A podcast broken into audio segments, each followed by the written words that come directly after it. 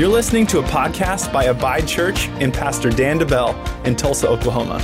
We pray this podcast helps you live, love, and look more like Jesus this week. Enjoy the message.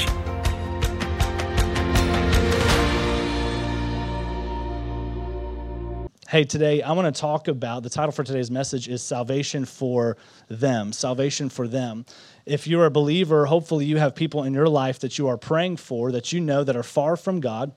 They might be close to you, but they're far from God. Maybe you have a neighbor, a coworker, somebody in your life. Maybe it's a relative. Maybe it's a uh, a son or a daughter who in, in your life you think, man, Lord, would you bring them home? Would you bring them salvation? Lord, would you save their life? Would you draw them close to you? And maybe you've been going through a time where you've been praying that for a long time, and you felt tempted to give up hope in this situation. My prayer today is that in this message, that it would stir all of us to have a renewed passion for praying for people in our lives that are far from God and realizing what is at stake when people are far from God and how we have an important responsibility to pray for people uh, that are in our lives so that they can be introduced to Jesus. And so we're going to read, if you brought your Bible, go to Luke chapter five. I'm going to read a story from Luke chapter five today. I'm going to read in the New King James Version. If you didn't bring your Bible, that's okay. We'll have it on the screen for you. Uh, I'm going to read through this story, and I'm going to show you how it kind of applies uh, to us today. Let's start in Luke five, starting in verse seventeen. It says this, "Now it happened on a certain day, as he was teaching," this is Jesus, "that there were Pharisees and teachers of the law sitting by, who had come out of every town of Galilee, Judea, and Jerusalem, and the power of the Lord was present to heal them. Then behold, men brought on a bed a man who was paralyzed, whom they sought to bring in and lay before Jesus. And when they could not find how they might bring him in because of the crowd, they went up on the housetop and they let down with his bed and th- let him down uh, with his bed through the tiling into the midst before Jesus." So literally, they uh, basically ha- had to tear a hole in the roof, dig a hole through the roof, and uh, lower this man into the presence of Jesus. It's always fascinating to me to think about this story because I think, uh, when did Jesus realize people were coming through the roof, right? Like the hole wasn't big enough for a full-grown man right away. So was Jesus like, hey, that's okay, keep digging that hole, making it bigger until it's big enough? Uh, you know, at what point did they see a, a, a hand, a shovel, something come through, and then eventually they had to continue making it bigger and bigger, bigger until let's fit a person down here? Interesting to think about. Verse twenty says this, "When Jesus saw their faith, he said to, the, said to him, 'Man, your sins are forgiven you.' And the scribes and Pharisees began to reason, saying, 'Who is this who speaks blasphemies? Who can forgive sins but God alone?'" Verse twenty-two, "But when Jesus perceived their thoughts, he answered and he said to them, 'Why are you reasoning in your hearts? Which is easier to say, your sins are forgiven, or to say, rise up and walk? But that you may know that the Son of Man has power on earth to forgive sins.' He said to the man who was paralyzed, 'I say to you, arise, take up your bed, and go to your house.'" Verse twenty-five, "Immediately he rose up before them. He took up what he had been laying on. He departed uh, to his own house, glorifying God." And I love this in verse twenty-six. "And they were all amazed, and they glorified God, and they were filled with fear, saying, 'We have seen strange things today.'" I love that. We've seen strange things today. Wow. I did not come expecting to see what I just saw. Amazing. Point number one is this: be a stretcher bearer. If there's somebody in my life that is far from God, that I'm pleading with God, Lord, would you draw them close? One of the things that I have to make, and you have to make a commitment to do, is to say, I am going to take some personal responsibility. I'm going to be a stretcher bearer. I'm going to be someone who puts in the work to get them to Jesus by any means necessary if I have to. Uh, our actions have an incredible impact on other people, whether good or bad. Our actions reveal a lot about who we are, a lot about what our heart, uh, or the condition of our heart is on the inside. In fact, our actions speak significantly louder than our words. Let me remind you, Luke five, verse eighteen, it said this. We just read it, but it said, "Then behold, men brought on a bed a man who was paralyzed, whom they sought to bring in and lay before him." And look at this, verse nineteen, "They could not find how they might bring him in because of the crowd." This man needs Jesus, but they couldn't get to Jesus because of the crowd. And I think the religious leaders here, the crowd, and the friends are a picture of the types of people in most churches. There's the religious leaders, the crowd, and the friends. And I think often in most churches, even in today, those are the same, close, roughly the same category of people in every church. There's the religious. What happens? What do they do? They show up to critique, to correct, to pounce on anything wrong that was said or done. And here's the problem with the religious. They know it all. They have done it all. And because of that, you can't minister to them at all. And that's heartbreaking. There's the second one, which is the crowd. The crowd is so enamored by what's happening and making sure that they can see that they turn their back to the ones who need Jesus the most. And this, I think, is oftentimes what is most represented in the modern church, is the crowd. Because what happens is we get so enamored by making sure that I can see and I am a part that I have my back turned to people who actually need to be at the feet of Jesus because they need a miracle today. But what happens is we turn our back to people and we are looking at our church and our, our great programs and, man, our worship was so good today and, man, we want to see people saved and we want revival and, man, I wish more people were here and I wish uh, things would go a little bit different, but, man, our church is so awesome. I'm so glad I get to serve with my group of friends. Meanwhile, what does this action say to all of you out here? Pardon me for being harsh, but here's what it says. You can go to hell. We're just happy that we have a good seat. Can we be real? And that's why we wonder, why aren't why why aren't people willing to go to church? If we're not careful, we can fall into the crowd mentality that says, there's no room for you here. I got my seat. I'm good. I can see. Meanwhile, thankfully, there was a third group of people in this story, the friends. And the friends, what do they do? They will do anything in their power to get the people who need help as close to Jesus as possible, even if it means I got to dig a hole through the roof. I'm going to get I'm going to get my friend into the presence of Jesus. I'm going to dig a hole through the roof. I'm going to carry him for miles, whatever it takes. I'm going to do what they can't maybe do for themselves. For us, thankfully, uh, we don't have to dig a hole through the roof today. But for us, maybe if for somebody, you might have a friend who they can't do something for themselves, meaning this, they, they have no idea how to pray. They're far from God. They might be even slightly interested in God. But guess what? You can stand in the gap on their behalf and say, I'm going to pray for them, that God would draw them close. And in doing so, what am I doing? I'm putting in the work and the action to be a good friend, to say, spiritually, I'm going to carry you to the feet of Jesus. You may not even know it yet. You may not even know that you're being carried in the spiritual realm to the feet of Jesus, but I'm going to commit to do it every single day. And guess what? It's not just that, but it's the it's the physical and the the um, it's the effort behind it. Am I willing to go through a little bit of passion and effort in my prayers, the same as these friends had to put in some effort and action to dig a hole through the roof? Am I willing to do the same in my prayer life for people that are far from God? Am I that heartbroken by my neighbors and coworkers that I know that are far from him that I'm willing to pray for them, really pray for them? How do I approach church every Sunday? It's a good reflection question. Do I approach it like the religious? I'm here to critique, correct, suggest, but I don't ever want to actually get my hands dirty or get involved. Am I like the crowd? I'm here to get my seat so that I can see, so I can make sure that I'm fed and I'm good. Everybody else can deal for themselves.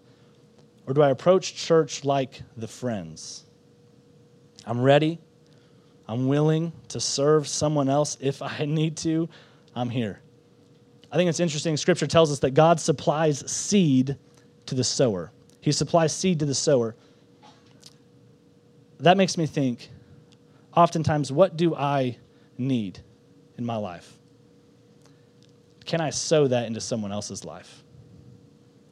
What do I need in my life? Can I sow that into someone else's? Maybe for you, you need some faith.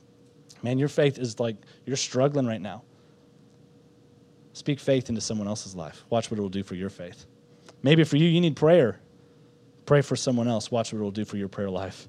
Maybe for you, you need some kindness. Be kind to someone and watch how it'll show up in your life. Maybe you need joy. share joy with someone and watch how God will multiply that seed in your life so that you have more to sow and an abundance to sow. Maybe for you, you have a prodigal son or a daughter that's far from God.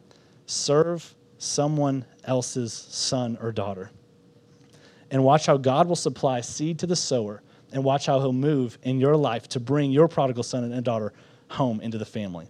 We say this around here, that spiritual contributors, they get the most out of church because they show up with the attitude of Jesus, simply asking this, who can I serve today?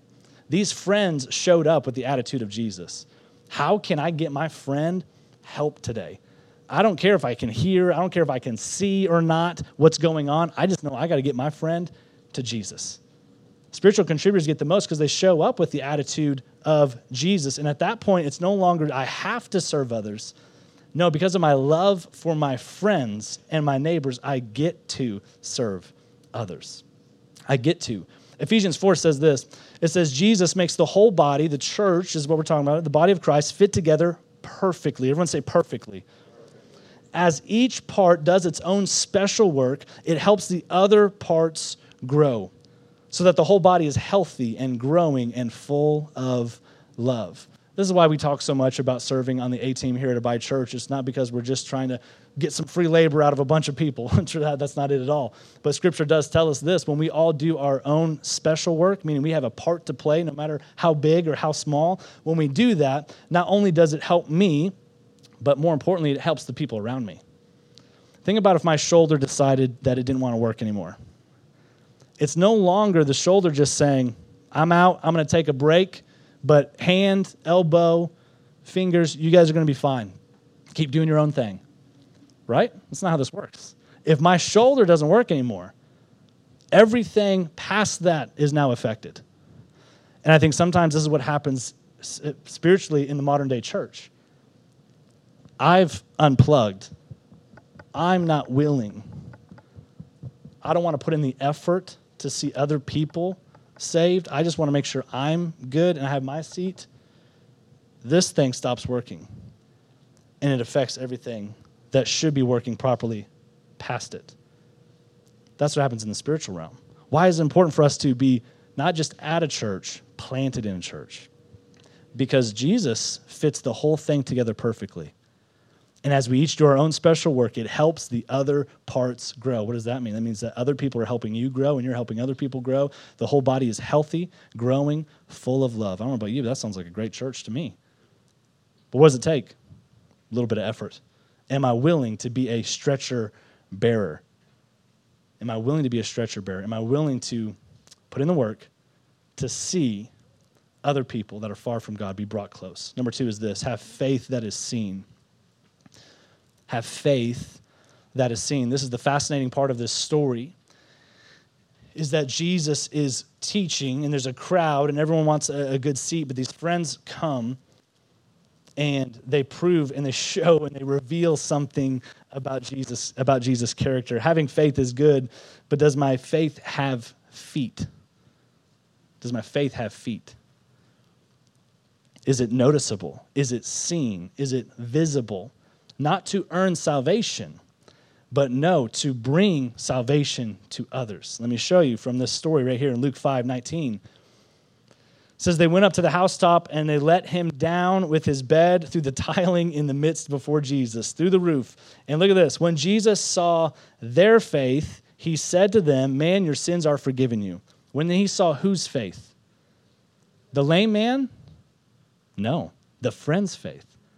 When he saw their faith, he said, your sins are forgiven. Literally, what happened? The friend's faith had the power to bring salvation to their friend.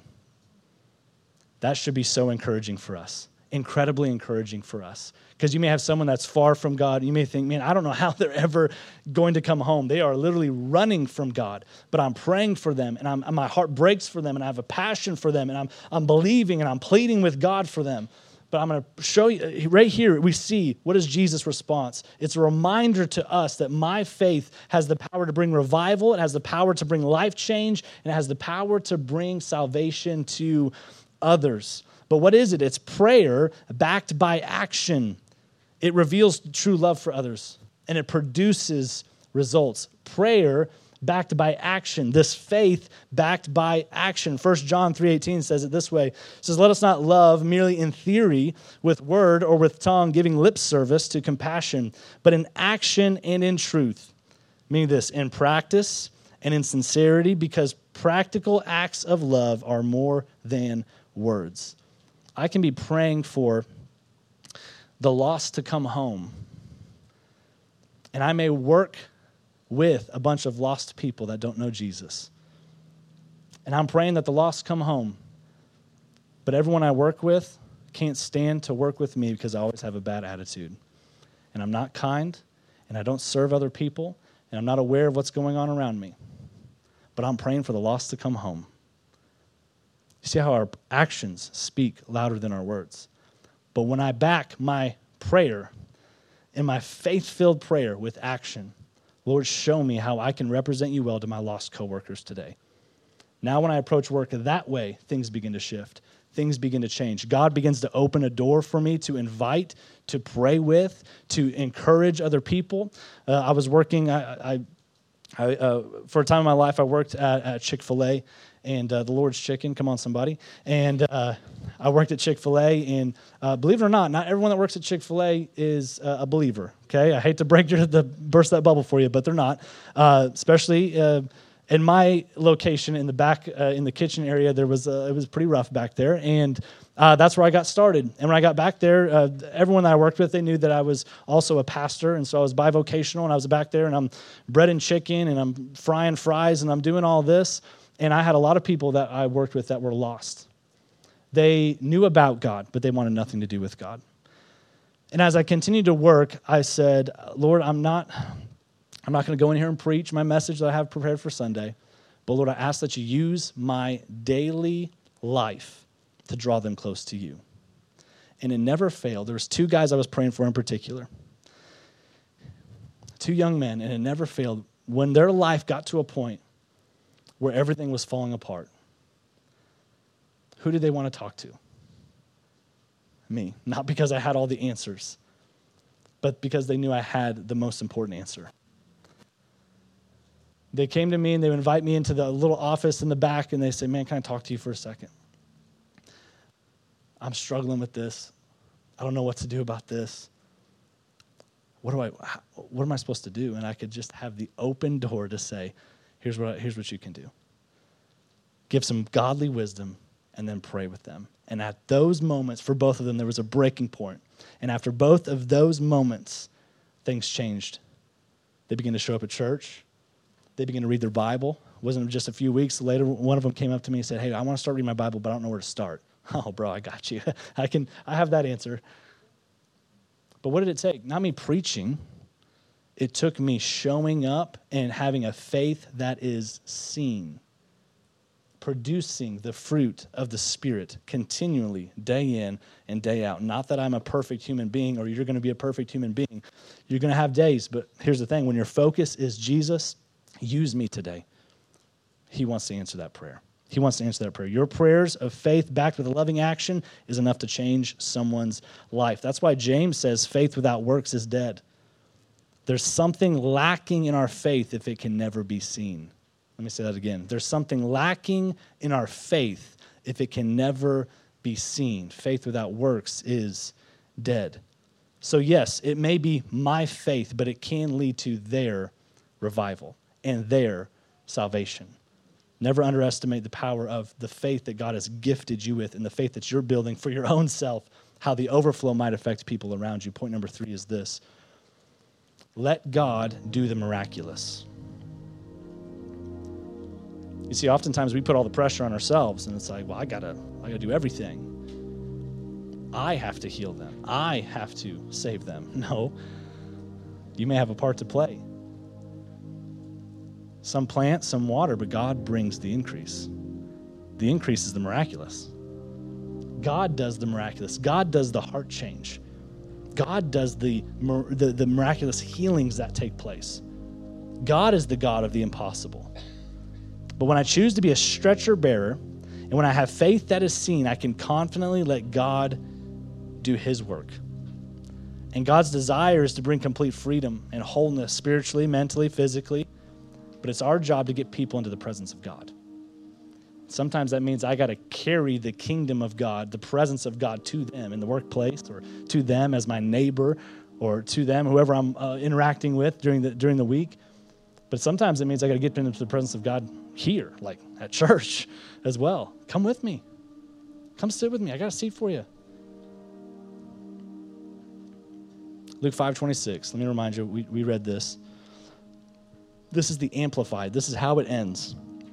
It says they were all astonished. The man's just been raised up from, from the stretcher, the bed that he was in. He's now he's he's walking.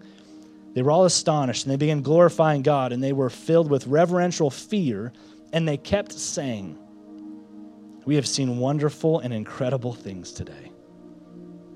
We've seen wonderful and incredible things today." I want to remind you that the manifest presence of God, what is that? The made known presence of God, the manifest presence of God, it comes with the manifest power of God. The made known presence comes with the made known power. It is obvious. This is why, you may say, Pastor Dan, you're a little biased, and you're probably right, but this is why church is so essential. Because when we gather together, we've talked about this quite a bit over the last several weeks, this is where the manifest presence of God is. His omnipresence is everywhere. His inner presence as a believer is with you everywhere that you go. But when we gather, his manifest presence is available, his made known presence. And it's God can show up and physically begin to sh- change things for our favor and in, in, in our favor. Every week, my wife Leslie and I, we pray this prayer, and I've been sharing this with our team quite a bit, but we say, Lord, today at Abide Church, let people leave here talking more about you than they are talking about us. And that's how this story ends. What? We've seen wonderful and incredible things today. We've seen wonderful and incredible things today. And that, my friends, is my prayer for our church.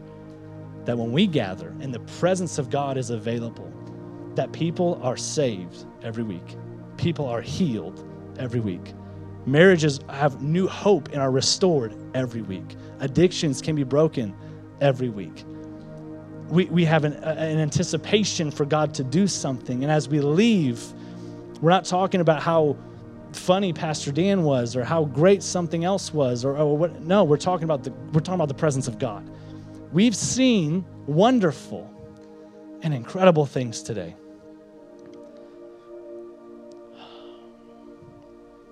They left talking about the power of God, not how nice the house was that Jesus was in. Not how comfortable the seats were, not how friendly the people were, not how funny Jesus preached.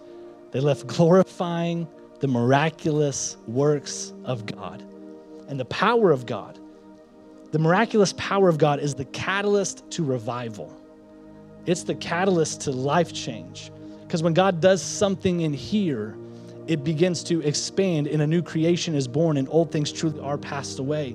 We say the miraculous, and so many times we think that it's always a lame person standing up and walking. The most miraculous thing that can take place is salvation, the changing of someone's heart on the inside. And so we can leave Abide on Sundays and say, we've seen wonderful things today. Why? Because someone gave their life to Jesus today. It's not just that somebody was miraculously healed and that can happen and we're believing that will happen and things, we're not, someone's marriages was restored, that's great, and we're praying and believing for that. But the most important miracle that can take place is in here. Lord, change me in here. But what's fascinating about this story is that I think not every person at that gathering that day received what they were there for. Here's why I say that. In Luke five seventeen, it says that there were, let me read it from here.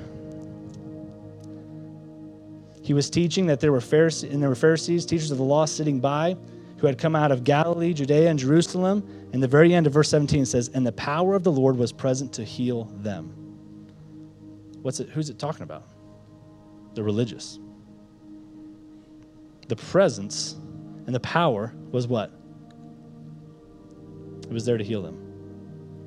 There very well could have been some of the religious leaders present who needed healing themselves, yet they never got to experience it. They never got to experience it. Hear me. Their unbelief, their lack of faith, and their lack of expectation robbed them of it. Jesus talks about this other th- other times throughout his ministry in Matthew thirteen fifty-eight. It says, now Jesus did not do many mighty works there because of their unbelief. Some churches never see God do the miraculous because the people show up not expecting God to do the miraculous. An expectation of God, I'm not talking about God, you better do what we're asking you to do. You better do what we want you to do. That's not it. But when we align our time together with God's word and we see in Scripture that his presence is backed with power, I should expect to see some wonderful and miraculous things today. Why? Because the presence of God is here. And where his power is, there is life change. Some people never see God do the miraculous in their lives because they don't have expectant faith. It's not, again, it's not that I'm, God, do what I want, my will over his will. That's not it. It doesn't mean that everything is always going to work out the way that I have planned it to, but it should challenge me to pray with greater expectation in agreement with God's word. Simply this, Lord, if you said the prodigals would come home, I'm going to believe it, and I'm going to pray for it. Lord, if you said that bodies would be healed, I'm going to believe it, and I'm going to pray for it. And I have no, I, you know, you may be like, I've never prayed for someone and seen healing take place. That's okay. What if today's the day? What if today's the day? What if today's the day God wants to use you to minister healing to someone else? Lord, if you said it in here, I'm going to pray for it. I'm going to believe it. I'm going to back it with action. Lord, you said that addictions could be broken. I'm going to believe it, and I'm going to pray for it. Lord, you said that prophecies would be fulfilled. Lord, I'm going to believe it, and I'm going to pray for it. If we show up on Sundays with the expectation of, God, we know your presence is here, and we're going to leave this place talking about the wonderful and the miraculous things that we saw, how would our time together change? Well, if I showed up with a little bit of a fiery expectation in my heart, in my spirit, in my faith to say, Lord, I can't wait to see what you do today. I think God's looking for churches that are saying, Lord, if your word says it, we believe it, and we're here for it. Help us minister it to people. Amen. God puts people in our lives so that we can bring them to Jesus. But sadly, too many times our actions or maybe our lack thereof turn people away from our church, away from our precious Savior, because we've taken the responsibility off of us. Not my job. Someone else can get them saved. Someone else can pray for them. Someone else can do something. And that's simply not true. You may say, Pastor Dan, is it really my responsibility? Let me show you something. I have this big Bible up here. This was a gift to me from my dad. And it was his dad's Bible. And uh, it's got this amazing case on it. And it's got a million notes and little pieces of paper stuffed through it and, and put in pockets and things like that. But on the actual pages themselves, there's not one underline and there's not one highlighted por- portion. Not because my grandfather wasn't in it. No, he was in it. But it was too precious to him to mark up. This is one of the best gifts I've ever received. Because I can look through here and I can see my grandfather's handwriting. He's well passed on, but I can see his notes and I can see what the Holy Spirit was saying to him years and decades ago. But there's one thing that's always stuck out to me, and it's pinned in the very beginning, in the very front of this Bible. And I'm going to read it to you, and I have a picture of it. I'll put it right up here on the screen for you. It says this, on the street I saw a small girl, cold and shivering in a thin dress, with little hope of a decent meal. I became angry and said to God, why did you permit this? Why don't you do something about it? And for a while, God said nothing. But that night he repri- replied quite suddenly, I certainly did something about it. I made you. And that's the heart of this message, is that God is looking out. And in this story that we just read from Scripture, Jesus is there and he sees the faith of these friends. And he says, these guys get it. Their faith has changed this man's life. And church, I pray that we would be the type of people, the type of church that says, I see a need, I see a lost person, I see someone. God, I know you made me to help that person. God, I know you you made me to love that neighbor. You made me to, to help and to serve that coworker who's far from you. Lord, I will take responsibility. I will be a stretcher bearer. I will have faith that is seen. And then, Lord, I'm going to trust, put them at your feet and trust that your power and your presence is going to do the miraculous. I'll do my part, Lord, and I know you're going to do yours. Let me pray. Lord, I thank you for your word. Thank you for your word. And I thank you, Lord, that today you're stirring the hearts of our church to be a church that is not a crowd, Lord, no matter how many people show up. Our heart is not to be a crowd. Our heart is to be friends. We want to be the type of people, Lord, that will go to work, that will be a stretcher bearer, that will dig a hole through a roof, that will pray until something changes, no matter how long we pray. Lord, we want to be the people that will do what we can do to get the lost at your feet, the hurting at your feet and in your presence.